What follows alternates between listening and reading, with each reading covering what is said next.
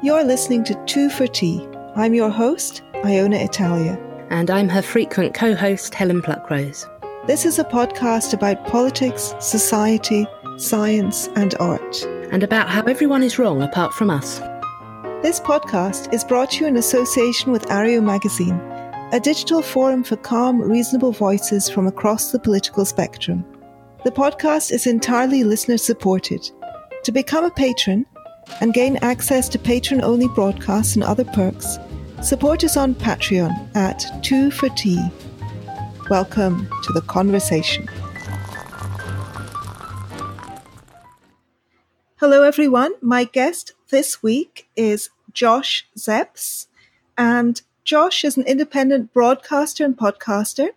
Uh, and he also makes regular appearances on Australian TV and on the ABC network in Australia. And he's coming to us from, uh, you're in Sydney, Josh, is that right?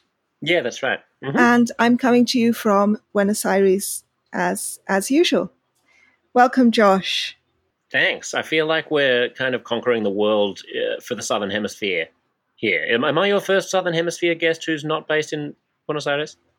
I think you are. In fact, I haven't had any guests yes. from Buenos Aires on the podcast yet. So I've had no Argentine okay. guests. I think you are my first Southern Hemisphere guest. Is it hot there as well? It's roasting here. No, it's beautiful here. It's uh, sort of in the mid to high 20s Celsius. So, like, uh, you know, high 70s, low 80s Fahrenheit. It was brutally hot um, earlier in the summer, in the southern summer, but uh, yeah, it's, it's quite pleasant now. Yeah, it's at I'm almost fainting at, in during ballet class levels at the moment here. that's how I kind of measure it. If I have that feeling of woo after too many pirouettes, that's kind of when you hit the 40 Celsius mark. Yeah, my uh, my yardstick is usually how many seconds does it take me from entering the front door to turning the air conditioning on Ah, uh, well, that's that's my that's my yardstick. No air conditioning here.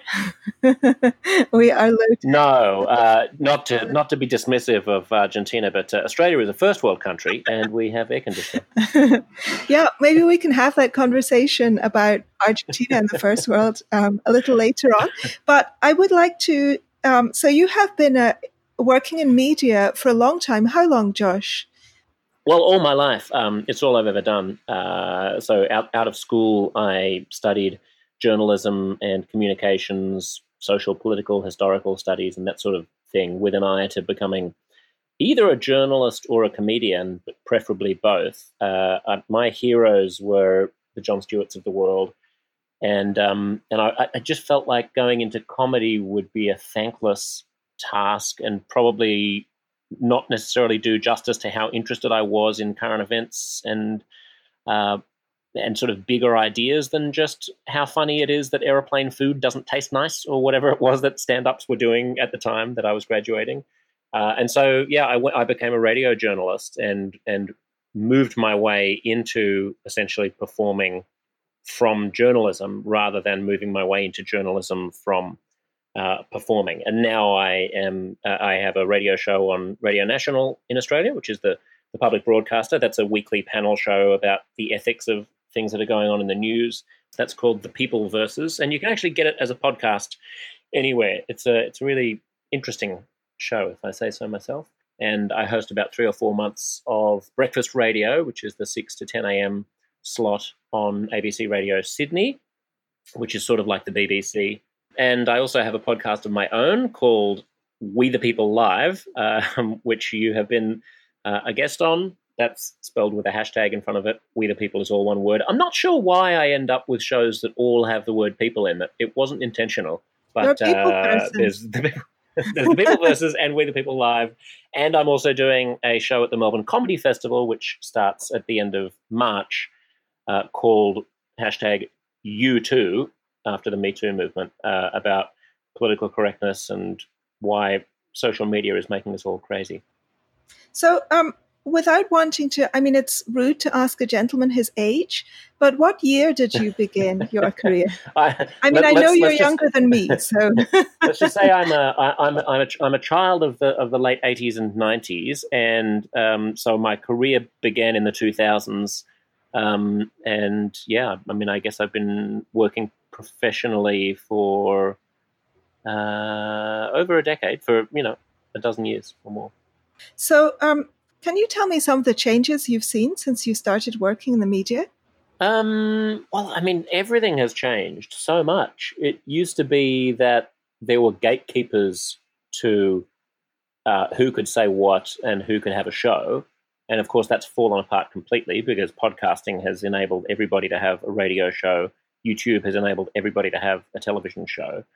And the proliferation of cable television first and then subsequently streaming uh, outfits like Netflix and, and Amazon has so massively increased the quantity and I'd also say quality of television.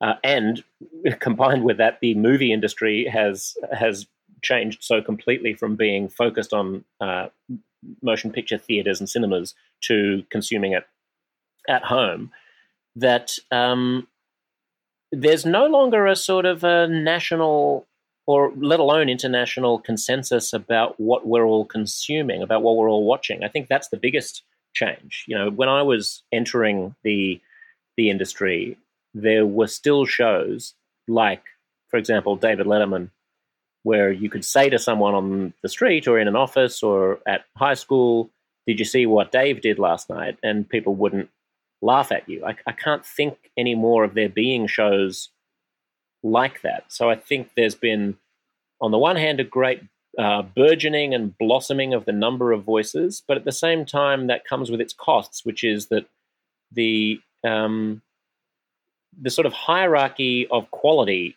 has collapsed. So there might be quite a lot of good things that you can surf through and watch, but there's no um, there's no common ground on which our culture stands anymore.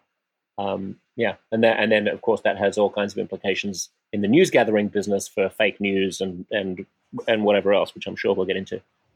Yeah, it seems to me that unfortunately and rather perversely, some of the common ground now is um, outrage on Twitter. Um, you know, uh, when you're on Twitter, the common ground is what is everybody pissed off about today? Um, mm. And I definitely. I always feel like I need to comment on that, and uh, you know, a lot of people say, "Well, you should just ignore that kind of news cycle," but it provides a, a commonality. It means that you can enter a conversation that is already in place, and people will know what you're talking about. You don't have to start from the beginning. But unfortunately, that is all centered around it's kind of outrage porn. Mm. Yes, it is, and and it's amazing actually how insular and small that world is once you step away from it, which I've been trying to do more of.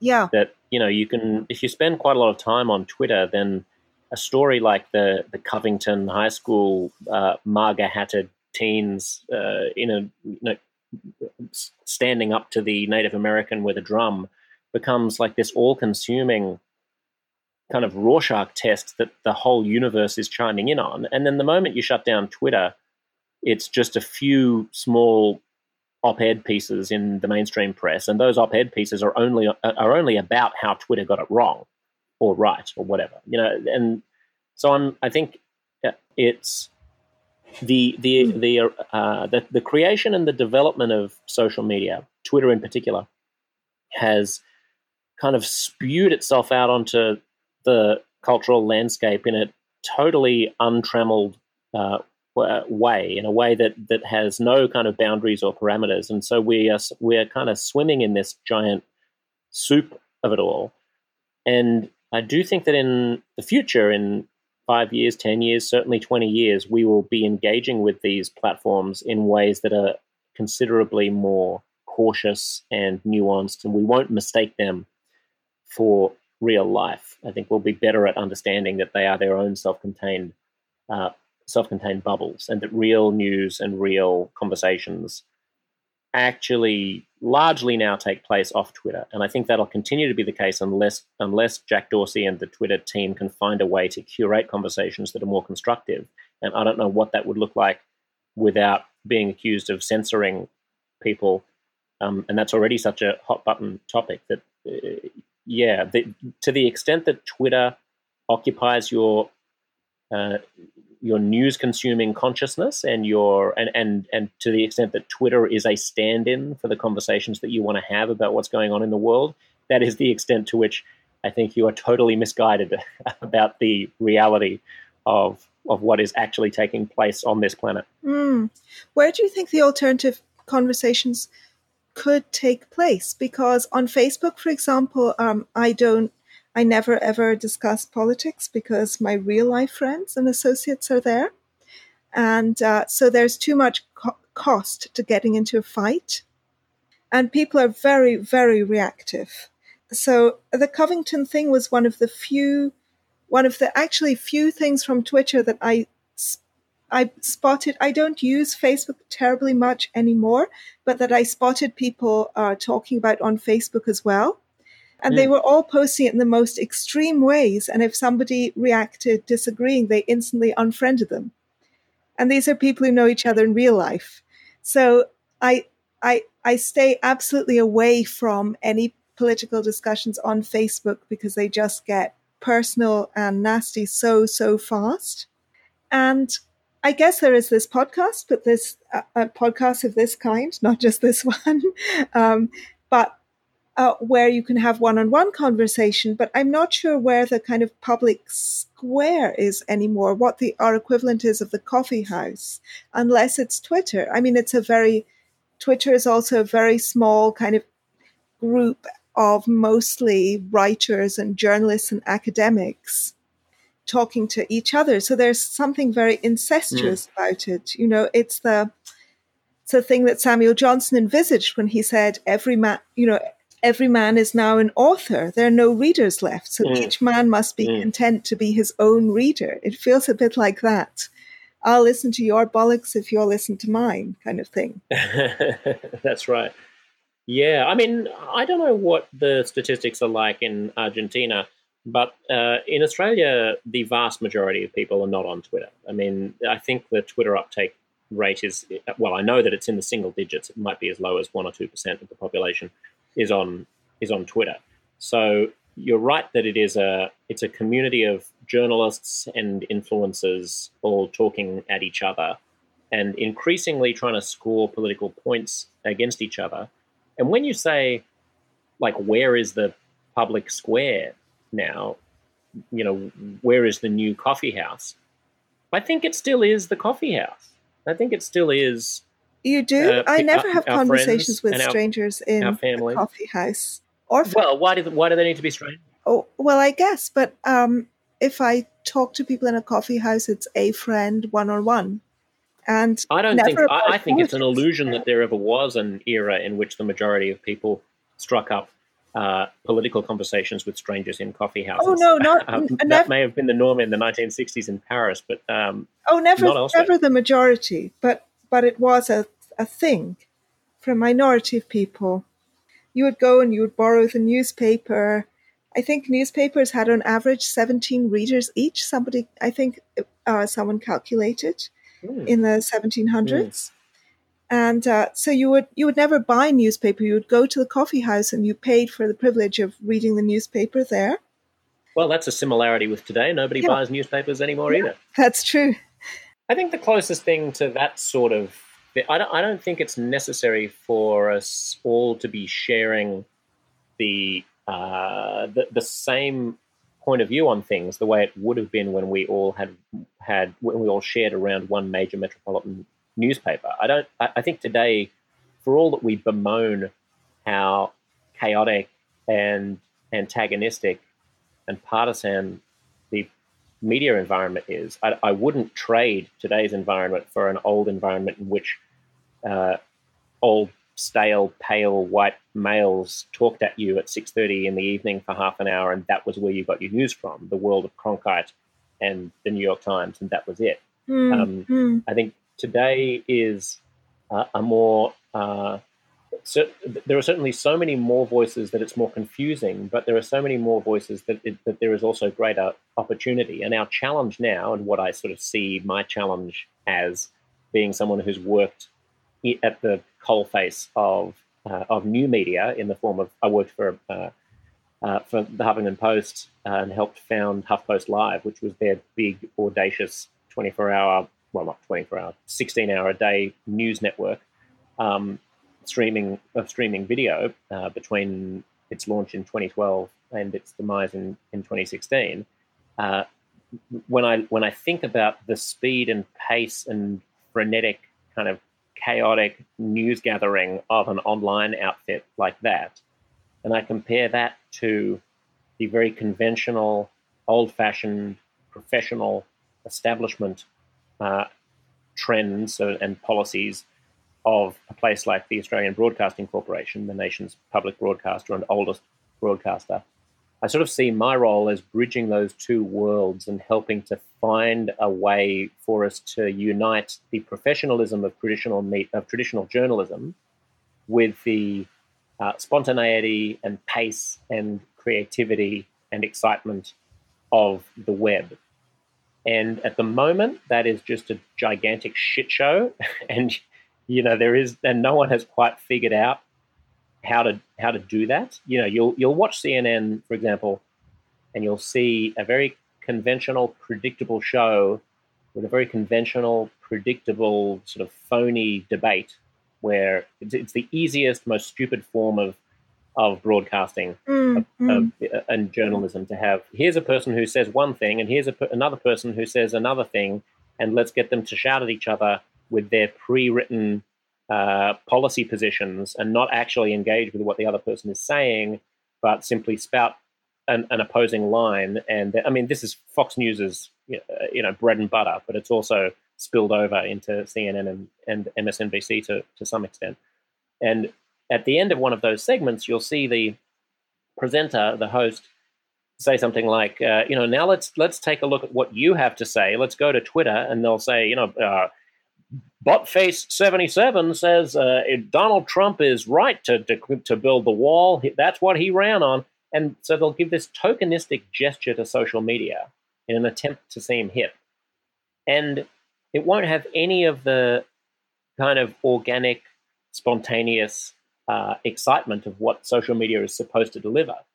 And I think that at some point, very soon, we're going to start seeing shows that are able to do both, that are able to actually feel a little bit more like a Reddit thread or um, a an internet rabbit hole, but still have the professional standards of conventional media. And at least that's what I'm trying to do. So I think the coffee house and the public square will survive in conventional media. I mean, I'm trying to think what they are right now. You know, you could do worse than than John Oliver's show. You could do worse than Stephen Colbert's show mm, uh, mm. in terms of having places where people are able to articulate complicated ideas. You could do worse than Joe Rogan's podcast. I mean, these are things these are things that have many many millions of of viewers, and I think the state of conversation there is healthy.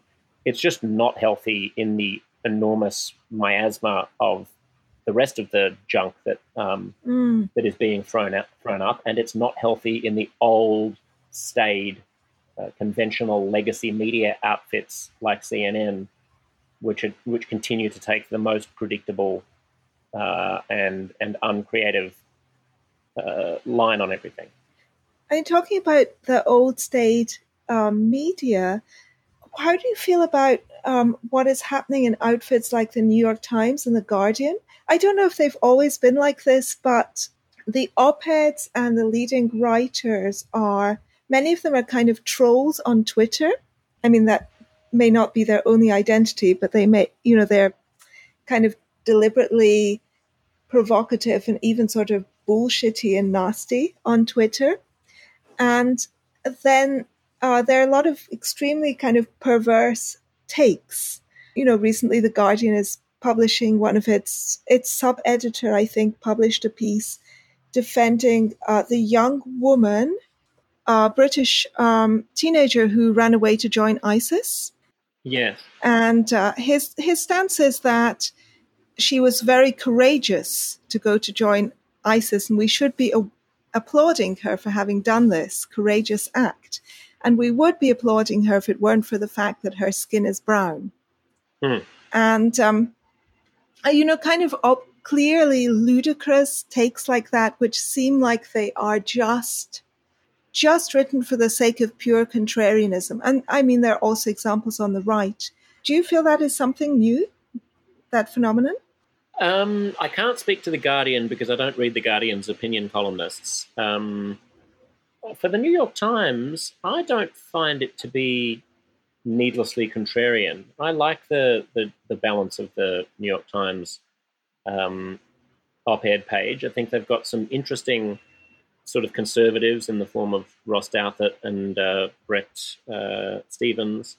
Um, I think Bari Weiss is, a, is, an interesting writer, and then you've got the the people on the left like Krugman, although he's a Nobel Prize winning economist, so I, don't know how whether you can accuse him of being uh, a, a card carrying leftist.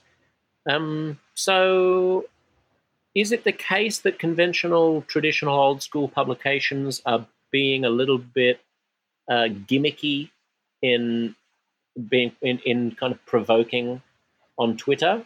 Probably. Is it the case that they are chasing clickbait by having contrarian headlines and pieces um, about someone like the ISIS teenager?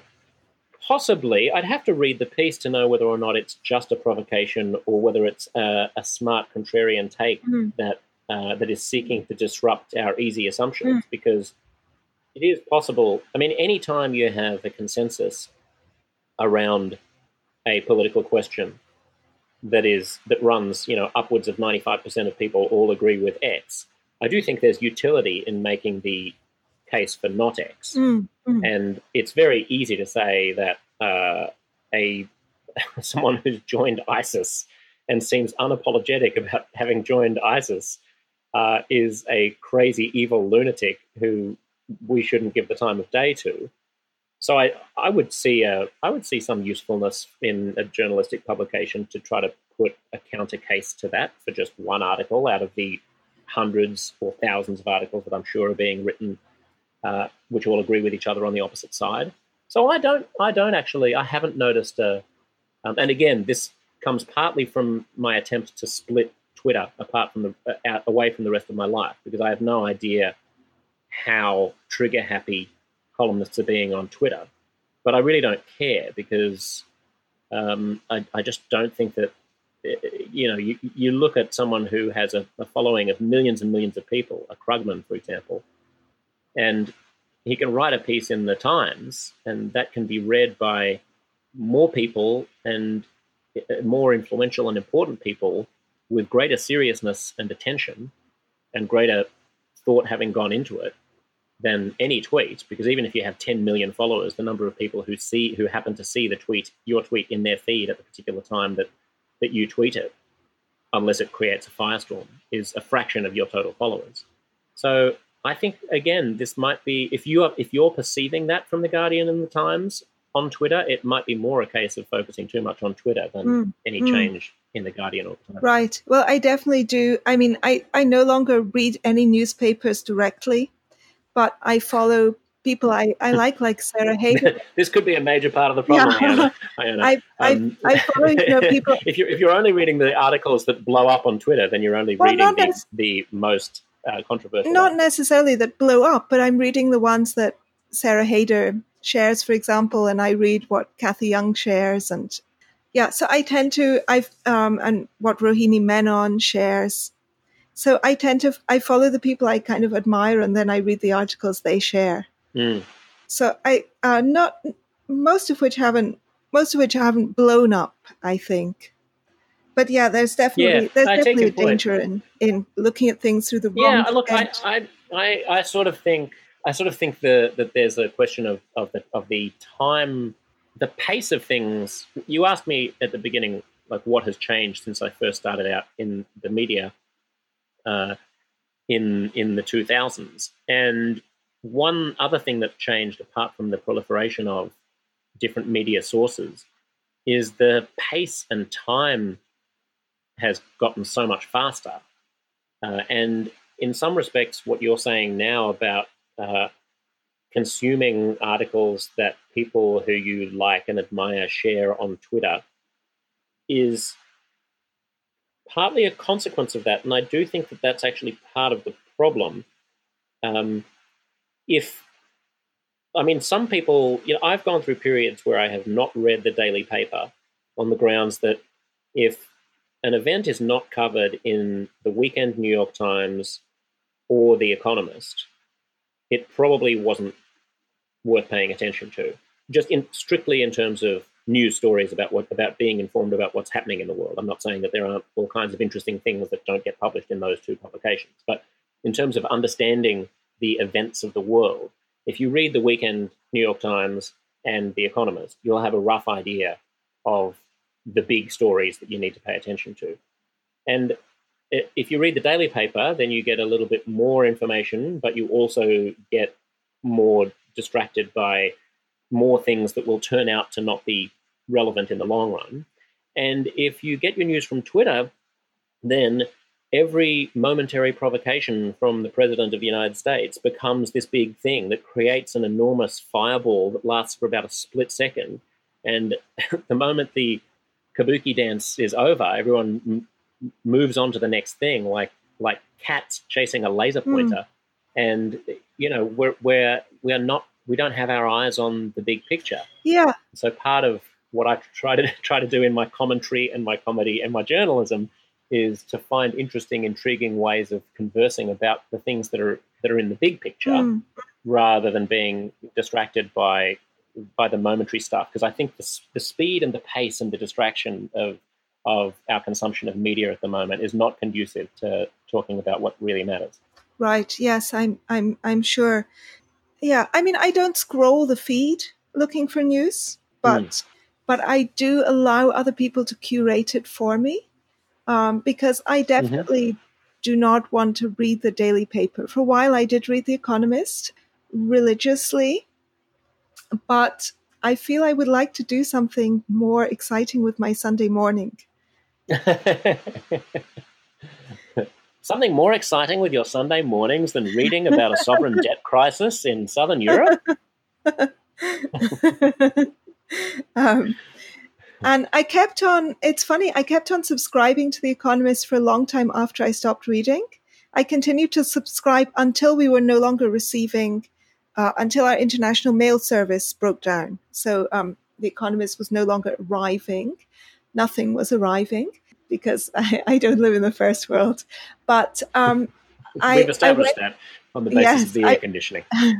I went on subscribing for about six months, even though I didn't read it, because kind of just the act of having it there, I felt as though it would somehow make me smarter by osmosis. All it does is make you feel guilty when you subscribe because the, yes. the, the magazines pile up on, on the coffee table and you go, oh, fuck, another one already. I can't believe I've got I've only just I only just felt started opening the one before the one before last.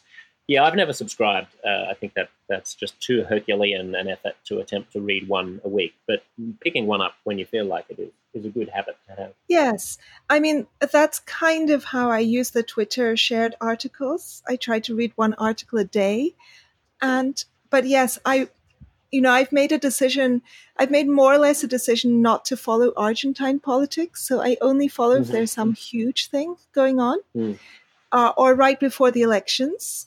And um, so I, vo- I voted for the losing um, left wing um, president, the presidential candidate. So, you know, before the elections, I was reading up a little bit on Scioli and Macri, the two rivals for the presidency. But if you don't follow Argentine politics week by week, uh, there's no, you will be completely baffled for quite a long time. It's like listening to the Archers if you haven't listened to it before. If you're not hmm. a regular listener, you can't tell the voices apart and you've no idea what's going on, you know, down at Grange Farm. And who is having an affair with whom and whose turnips got spoiled by the frost and things because it's all about personalities and who is corrupt and who did this and who did that. And it's all personalities and football.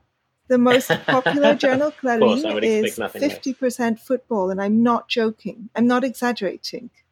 Um, so it's funny. I it? have decided yeah. that I just can't, life is too short. I'm just not keeping up with Argentine politics much at all only the. I can't say I blame you on. I can't say I blame you on that. But, uh, I think we could all uh, happily go for, for, many, many weeks without learning anything about uh, Argentinian politics until or unless there's some calamity.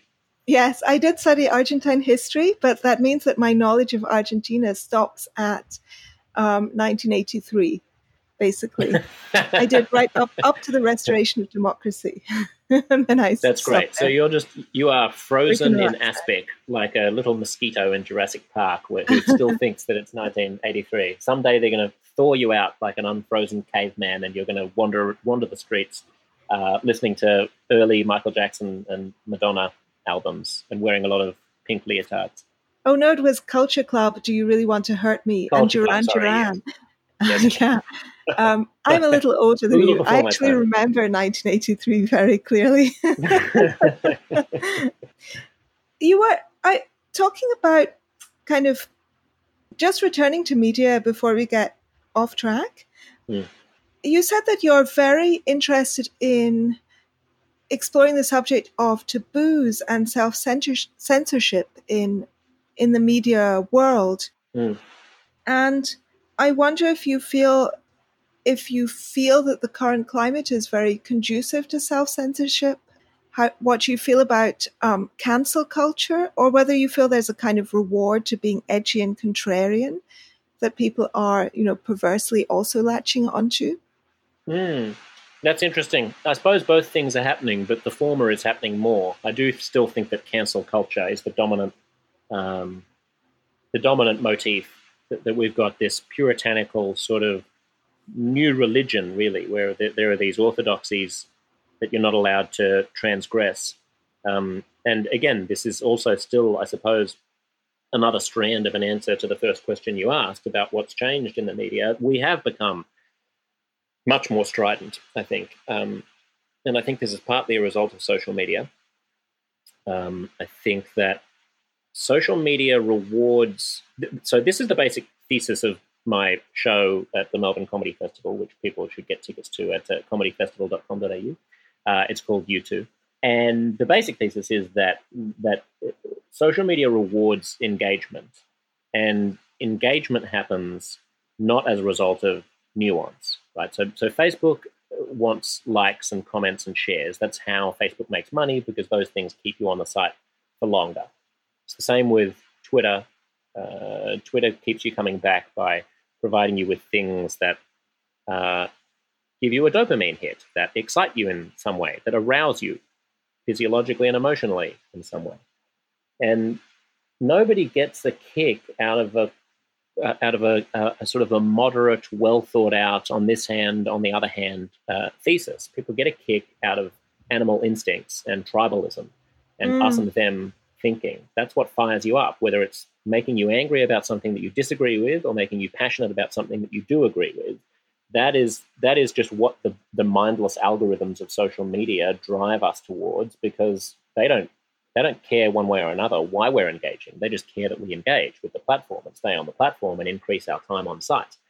And my sense is that part of being consumed by social media uh, is a, kind of a, a turning up to 11 the volume of our own self certainty so that we we are encouraged by social media to think tribally, to think in uh, to think in strident ways, and that that then spills out into the broader, I suppose, coffee uh, coffee house culture, the public sphere, and and has partly contributed to, to us being so entrenched in our dogmatic positions where we're firing shots at each other like some kind of trench warfare uh, in a zero sum mentality where uh, if you say something that I disagree with about trans issues or about Black Lives Matter or about the Me Too movement or about any of these hot button things that are going on, immigration, then you are not just a person who has a different perspective, you are an enemy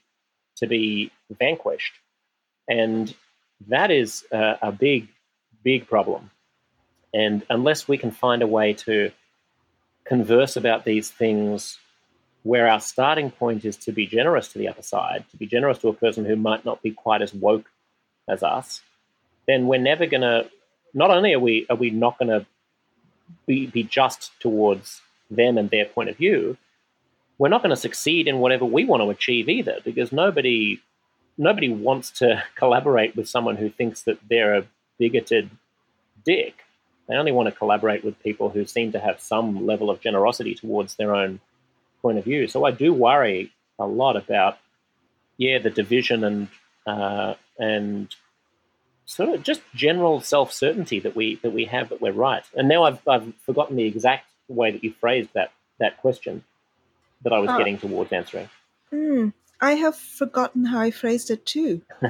That's what happens when you hit. 50, I think it had something to do with what I was just babbling about, but. Uh, uh, it's it's all downhill from here on in. I I wanted to ask you. I mean, a little bit related to the topic of taboos and enmities and those kinds of things.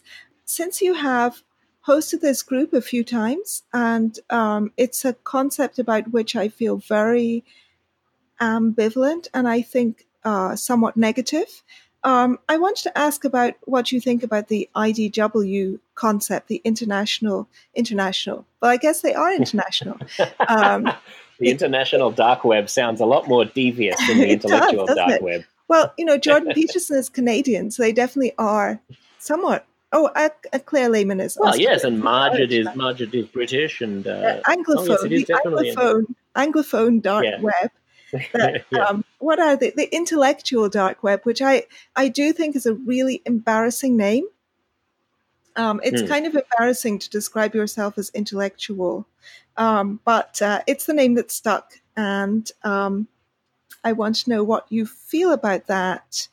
Yeah. So I just remembered what you did ask me in the last question, which was about taboos oh, and self censorship. So, so just to finish that thought, uh, yes, the I do think that self that the the ability to have open conversations in the mainstream media is severely curtailed at the moment when it comes to uh, hot button cultural uh, topics. Uh, you know, even and, I, and part of this is that we conflate any opposition to a worthwhile uh, movement as being equally bad. So to take to take the question of Me Too, which is the topic of of my my Melbourne show, it, the there are a bunch of criticisms that one might have of the Me Too movement, which, by the way, on the whole, I think has been a, a great movement and which I applaud. Um, but if you if you are to say something like uh, there are biological differences, there are innate differences between the interests of men and women on average, that transgresses a certain type of feminist orthodoxy, which says that men and women are equal and therefore should be thought of as basically the same. And in transgressing that orthodoxy, you will you may find yourself lumped in with apologists for rape or sexual harassment or sexual assault. So you'll be having a conversation about how women are not as interested in engineering as men are. And someone who's fully indoctrinated into the Me Too psychology will hear that as being you rationalizing uh, sexist males slapping their female interns on the ass and thinking that's okay. Two completely mm. separate things, but because they're both part of the, they fall under the Me Too banner, attacking one of them, it's assumed that in so doing, and so I've literally seen people being accused of, of being, I mean, I think we've all seen this, being accused of, accused of being sexist, misogynistic, uh, apologists for sexual abuse because they, for example, think that the, there might be something innate about men being better at maths. Mm, um, So that's that's my feeling about about self censorship, and I'm try, I'm doing all I can to uh, to flout those boundaries and to tri- to trip those to trigger those tripwires and to make it okay for people to do so because there is a large amount of silence and, and self censorship around those things. So that brings us to the intellectual or international dark web. Um, that's a term I like. That, I prefer that, the international international dark web. The international dark web.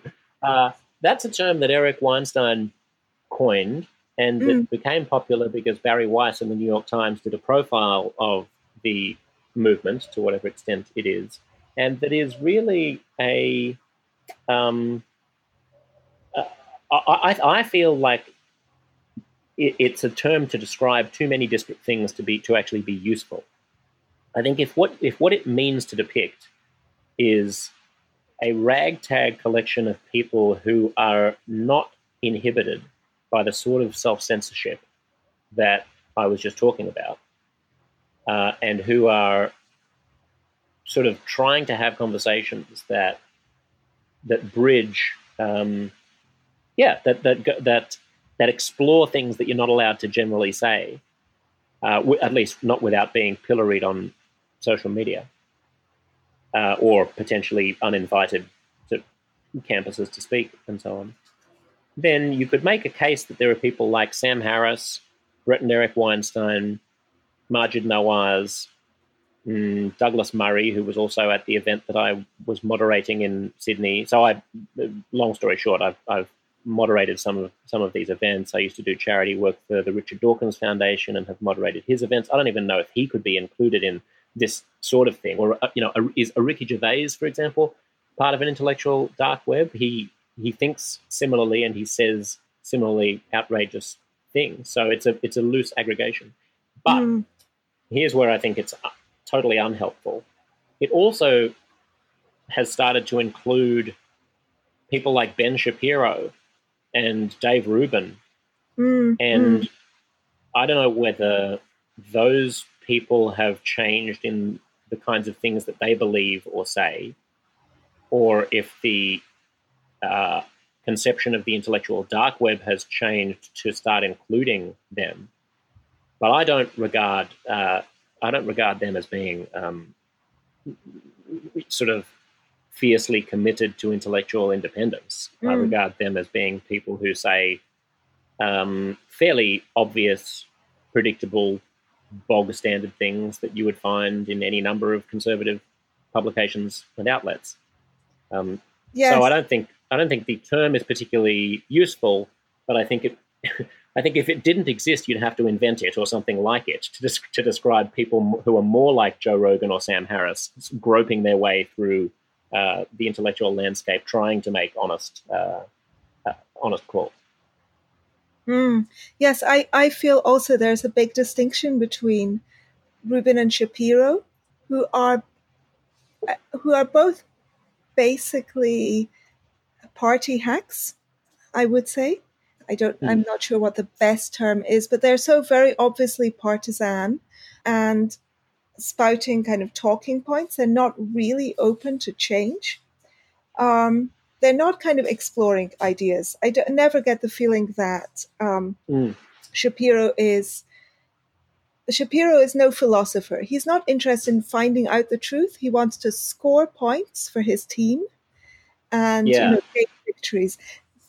Uh, those kind of YouTube yeah. Um, videos of him with the ridiculous titles that people have given given them, which is obviously not, you know, he hasn't chosen those titles, but those crazy kind of um, you know, Ben Shapiro rapes, murders, and eviscerates um, snowflake liberal and eats her entrails.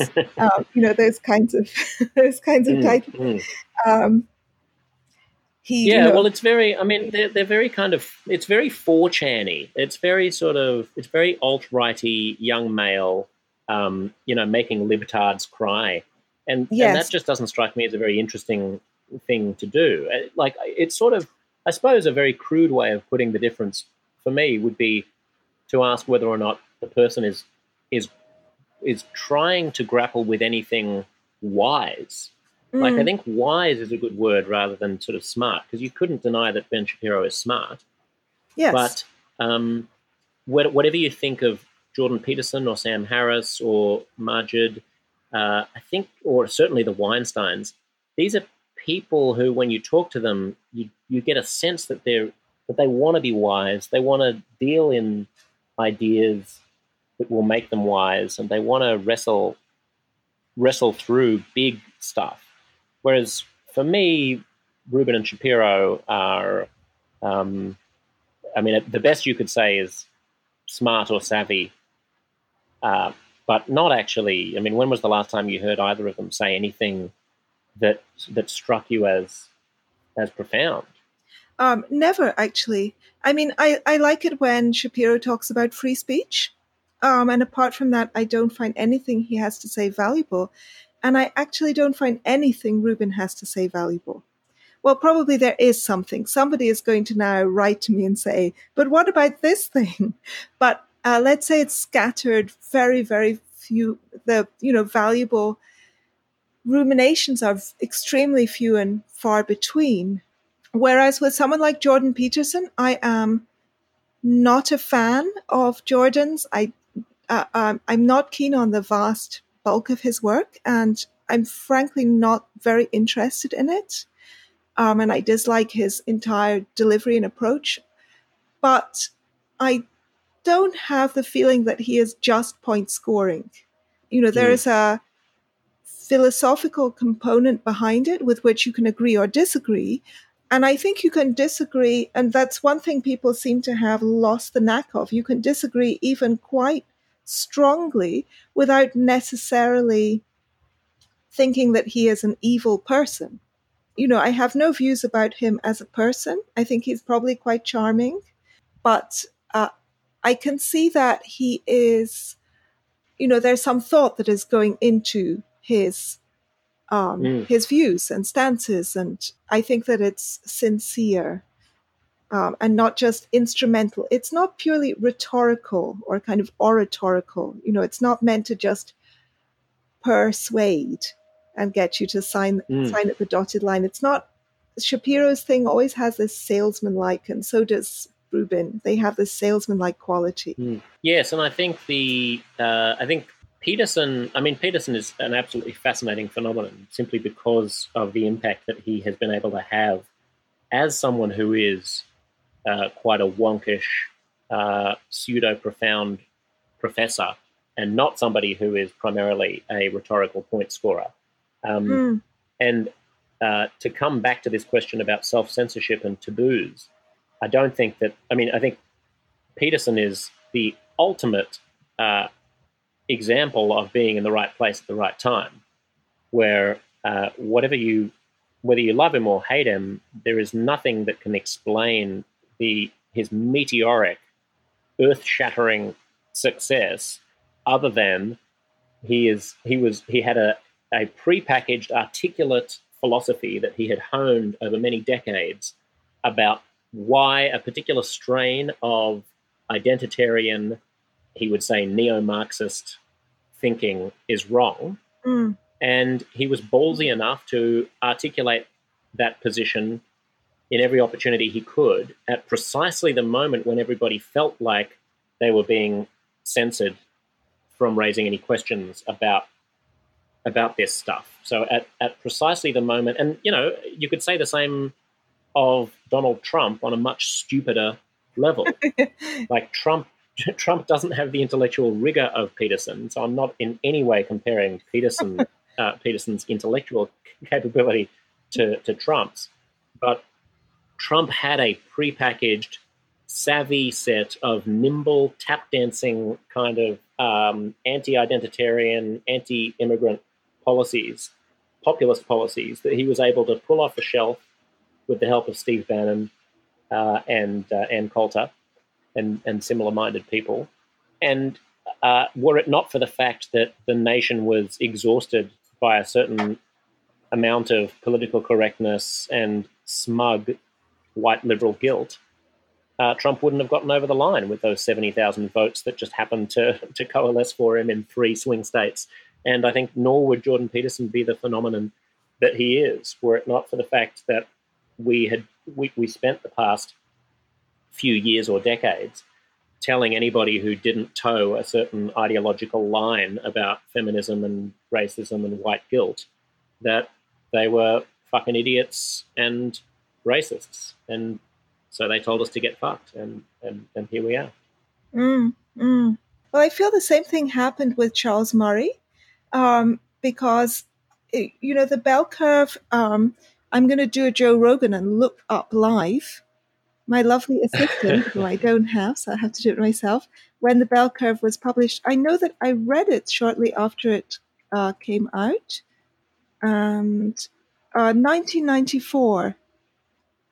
Um, so I, I remember reading the bell curve um, as a freshly published book, and it's quite a boring uh, book. Sorry, Charles, if you were listening. um, and, you know, it just has this one small section where he gives the average IQs by race of Asian Americans, um, white Americans, Hispanics, and blacks. And I just sort of looked at that and I was like, whoa, I don't like the idea of this at all. Um, you know, I didn't mm. even really have much opinion on whether it was true or not. And then I turned the page and he said, um, we don't know whether this is a matter of genes or environment. Could be a bit of one, a bit of the other, equal amount of both, almost all of one and none of the other. Who knows? And it, I mean, he, he mm. kind of immediately negated any uh, really strong significance to it.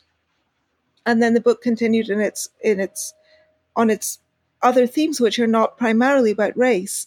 Um, and I think between reading the book when it came out and, um, you know, two years ago when Murray, or was it three years ago when Murray was attacked at Middlebury College, um, I had not given it a second thought.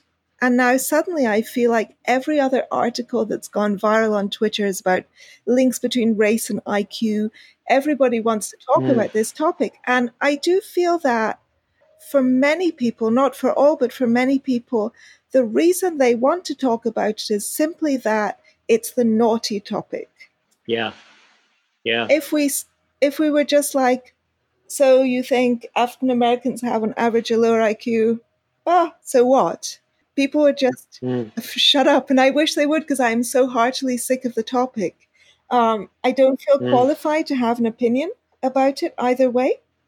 Um, I'm uh, I'm quite certain I don't have an especially high IQ myself, and uh, I don't care. And I, I really have no, you know, I have no feelings about it either way, and I have zero opinion.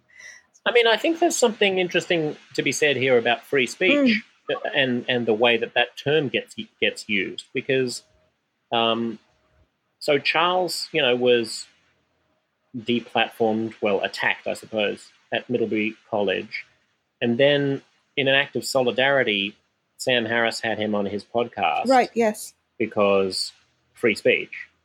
But in some respects, I think Sam misjudged that because uh, free speech today is getting used by uh, the Dave Rubins of the world and I suppose the alt right of the world as a reason to elevate voices that really don't deserve to be elevated simply because other people are trying to quash those voices. Mm. And I'm not sure that logic holds. I don't think that if I say that um, that black people are are monkeys, and someone says to me that's a horrible thing to say, you shouldn't say it, that you then have the obligation to give me a platform to say that black people are monkeys simply because someone else was telling me not to. Mm-hmm. Now, again, this is an analogy. I'm not saying that's what Charles was, was saying or what Charles meant in his book, but there is a lot of that currently going on on the right, where, you know, this is a free speech issue. We have to be able to invite noxious people to say terrible things uh, in favor. You know, it's the Milo Yiannopoulos phenomenon. You know, he Milo intentionally says things that he knows are going to make people angry and try to ban him, and then the banning of him uh, becomes the story in itself and leads to more bookings for him to talk about the fact that he was banned. And Ben Shapiro peddles in this. You know, they all do. It's like it's like the, the attack on their speech becomes the the rationale for listening to them. I'm sorry, that's just not a very good reason for listening to somebody. Um, free speech is something that is enshrined in the U.S. Constitution, and the government should not impede anybody's speech. But that doesn't mean that private individuals can't be dismissive of stupid or nasty things that you mm. say, and that if those people are, that, that I have an obligation to to listen to mm. you. Um, so I, I think this is a there are two things going on here. One is you're right that there's this kind of frisson of the taboo in a lot of this stuff, and that you know everyone's talking about race and IQ precisely because it's been so taboo to talk about. I, I have seen this sort of thing unfold in a very real way in my own country in Australia, where we have a very high rate of immigration. Australia has three times the immigration rate of the United States uh, per capita and twice Canada's rate. It's one of the highest immigration rates of any country in the world, and that has that is very popular, and Australians support it um, largely because we have total control over the borders. So there's no sense of of us being invaded by people who we don't want to be in, invaded by. That's a whole other question. But during the 1980s, there was a large influx in the 70s and 80s of Asian uh, people into Australia. And Australia had previously been a white European country, with the exception, obviously, of the indigenous population. And, um, and that caused a lot of people to feel uneasy about immigration. But to raise any question about the very high rate of immigration was to invite accusations of racism and bigotry and that enforced consensus lasted for about 10 years and then exploded in the uh, creation of a new political party called One Nation, which was a sort of tacitly racist anti immigrant party that has never gotten more than about 10% of the vote, but that still exists. And I can't help but wonder if we'd been less judgmental of the people who were raising concerns about the pace of immigration in the 80s whether or not you just never would have had the anti-immigrant movement, and you could make the same case potentially of the Trump phenomenon. Mm. So, on the one hand, I agree with you. There is um, a a huge cost to creating taboos because the taboos drive the idea that they oppose underground and make it sexy. Uh, you know, all of a sudden we can talk about how black people are intellectually inferior to white people because we haven't been allowed to talk about that before, and this is really naughty. But the other thing that's going on is that I think we need to have a lot more responsibility as media personalities and podcasters and broadcasters about ensuring that we don't allow our commitment to quote unquote free speech to be uh, to lead us astray and lead us into into elevating ideas that don't deserve to be elevated just because other people want to suppress mm. them. I mean, I feel I'm very, I'm a free speech extremist. I used to say absolutist, but um, uh, pedants can always nitpick some holes in that word. So I'm going with extremist. but I do feel that although, I mean, I feel that free speech is the bedrock of all other freedoms. And without it, human knowledge, art, progress are all impossible. So it's it's vital, it's absolutely vital, but it has more and worse trade-offs than any other value that I believe in. And as a result, mm. I feel that although there should should not be a legal obligation nor even a societal obligation. So, for example, I don't think anybody should be banned from Twitter. Uh, except in the case of believable incitement to violence or believable threats or doxing, let's say, and maybe a few other things like mm. uh, soliciting minors for sex or something. A few kind of heinous things that are that are beyond the law. But in general, I don't think anybody should be banned for their awful opinions. But I also feel that there is a duty that we have, there's a moral duty to not spread bad speech like that, but to try to counter it with better speech.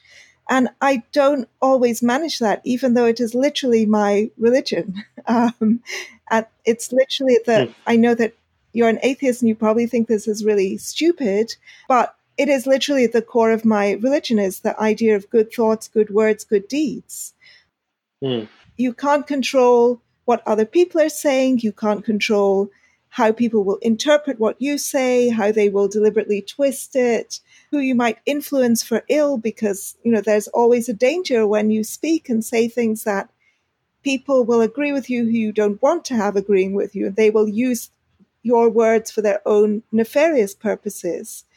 But you still have a duty to be as sincere and truthful as possible in including and perhaps especially on uncomfortable topics, even if it's what you are saying seems to be in the new kind of trendy adjective that people are using, adjacent to something that is bad. Adjacent mm. is not the same as the thing itself. And some topics you need to skirt close to the wind in order to approach them courageously and truthfully.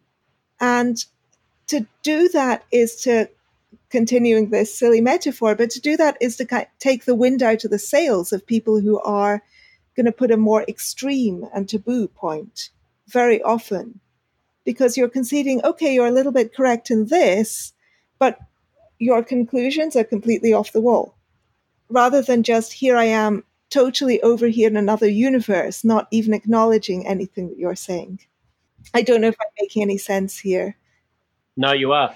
You are. I think that, yeah, I, I, I largely agree with that. Um, Josh, I'm aware that we need to draw things to a close because your time is valuable. And maybe we could we could end by talking a little bit about what you would advise people to do to create a better uh, public discourse and to encourage better journalism and media.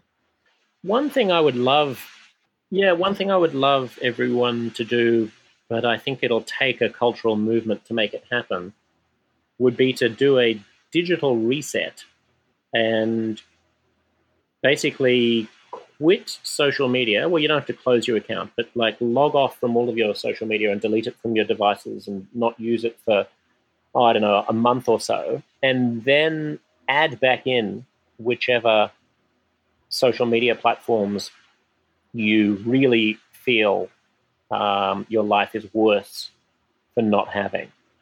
And to do that thoughtfully and to take into account the downsides as well as the, just the upsides of being on these platforms. Because I do think that our kind of sort of mindless automatic adoption of these platforms so that you know you started out with a facebook account checking it twice a day you'd check it once in the morning you'd check it once in the evening you'd see your your friend's niece's cute photos from her excursion and that'd be that.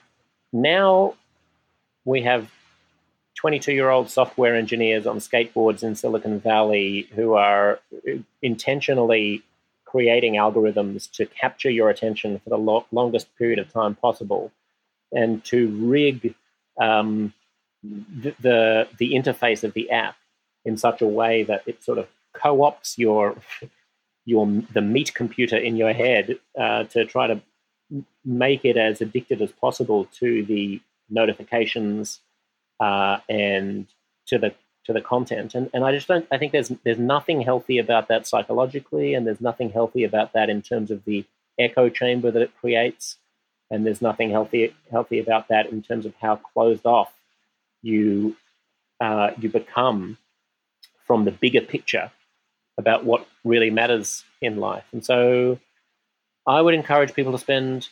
I mean, I would encourage everybody to get off social media for a month and then judiciously re-add uh, their whichever platforms they miss. But since nobody's going to do that, I would I would encourage them to be more judicious in how much they use it and dip their toe back into finding some mainstream media uh, outlets that do do a good job. Like I was just listening the other day to On the Media uh, from WNYC or NPR, Bob Garfield, and uh, I mean that is a wonderful show that is done that is produced by a big behemoth mainstream uh, broadcasting institution. Uh, my show, The People Versus, on Radio National, is a great show. You will hear, you know, we recently did an episode about whether or not Islam is compatible with Western liberal values in Australia. Um, it, you know, th- I think gradually some of the taboos are falling and the self censorship is intentionally being deconstructed by people like myself in, a, in my tiny little way. And so if people can, can find those things so that they don't risk tumbling down rabbit holes of misinformation from less reputable sources, then you know cling on to those little little life rafts and spend less time in the miasma of social media and reward good journalism and good commentators, whether that's on Patreon or by subscribing to a publication. And uh, and most importantly, in your everyday life, find ways of being generous towards points of view that strike you as uh, bizarre or misinformed because they're probably not 100% as bizarre and misinformed as you assume they are. And buy a ticket to my Melbourne Comedy Festival show at comedyfestival.com.au and subscribe to the People Versus and subscribe to We the People Live and have a great day. I will put all those links into the show notes. I don't want to leave people feeling they should stop reading uh, new media since I am the sub editor of a, of a digital magazine. so um, I would I would just say that um, uh, I've recently been reading, I'm not going to go on for a long time, don't worry, but I've recently been reading Daniel Pink's book, um, Drive. And one of the big takeaways from that book and um, is that, and I ha- definitely feel this in my own life, is that you you can't get the best creativity when people are extremely anxious.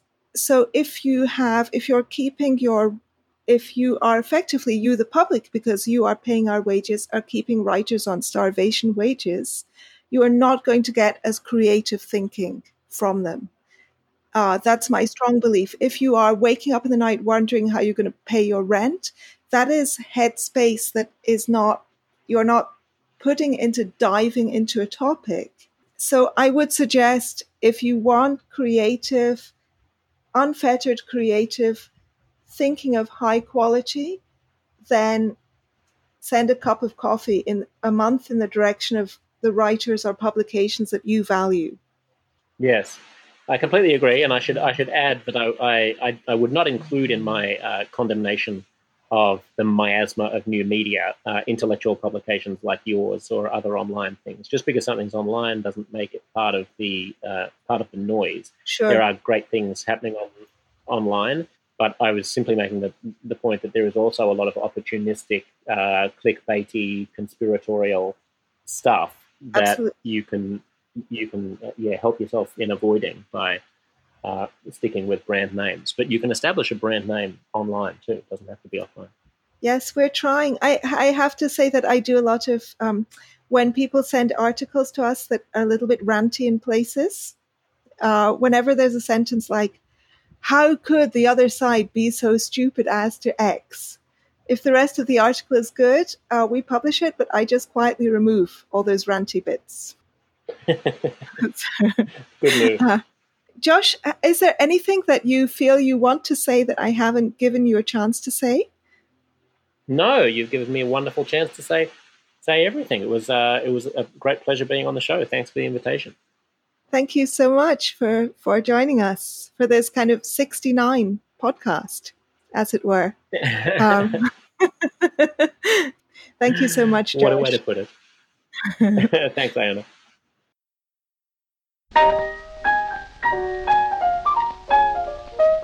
You've been listening to Two for Tea, the accompanying podcast for Areo magazine. Areo is a non partisan political and cultural digital magazine with a universal liberal humanist slant, edited by Helen Pluckrose with the assistance of sub-editor yours truly. At Areo, we hope to counter the current atmosphere of frenzied partisanship and hysteria with calm, well-reasoned articles and civil discussions. Both Areo and Two for Tea are entirely audience supported. You, our readers and listeners, make these conversations possible. You can support the magazine, the podcast, or both on Patreon. Look for Areo, A R E O, A for Apple, R for Robert, E for Edward, O for Orange, and 2 for Tea. All patrons will get access to free monthly patron only podcasts and other perks. Plus, by becoming a patron, you will keep these platforms alive and flourishing. Two for Tea is available on iTunes, SoundCloud, Stitcher, and all other podcast subscription sites. If you're listening on a podcast app, take a moment to hit that subscriber button. Give us a rating. Write us a brief review, even just a couple of words.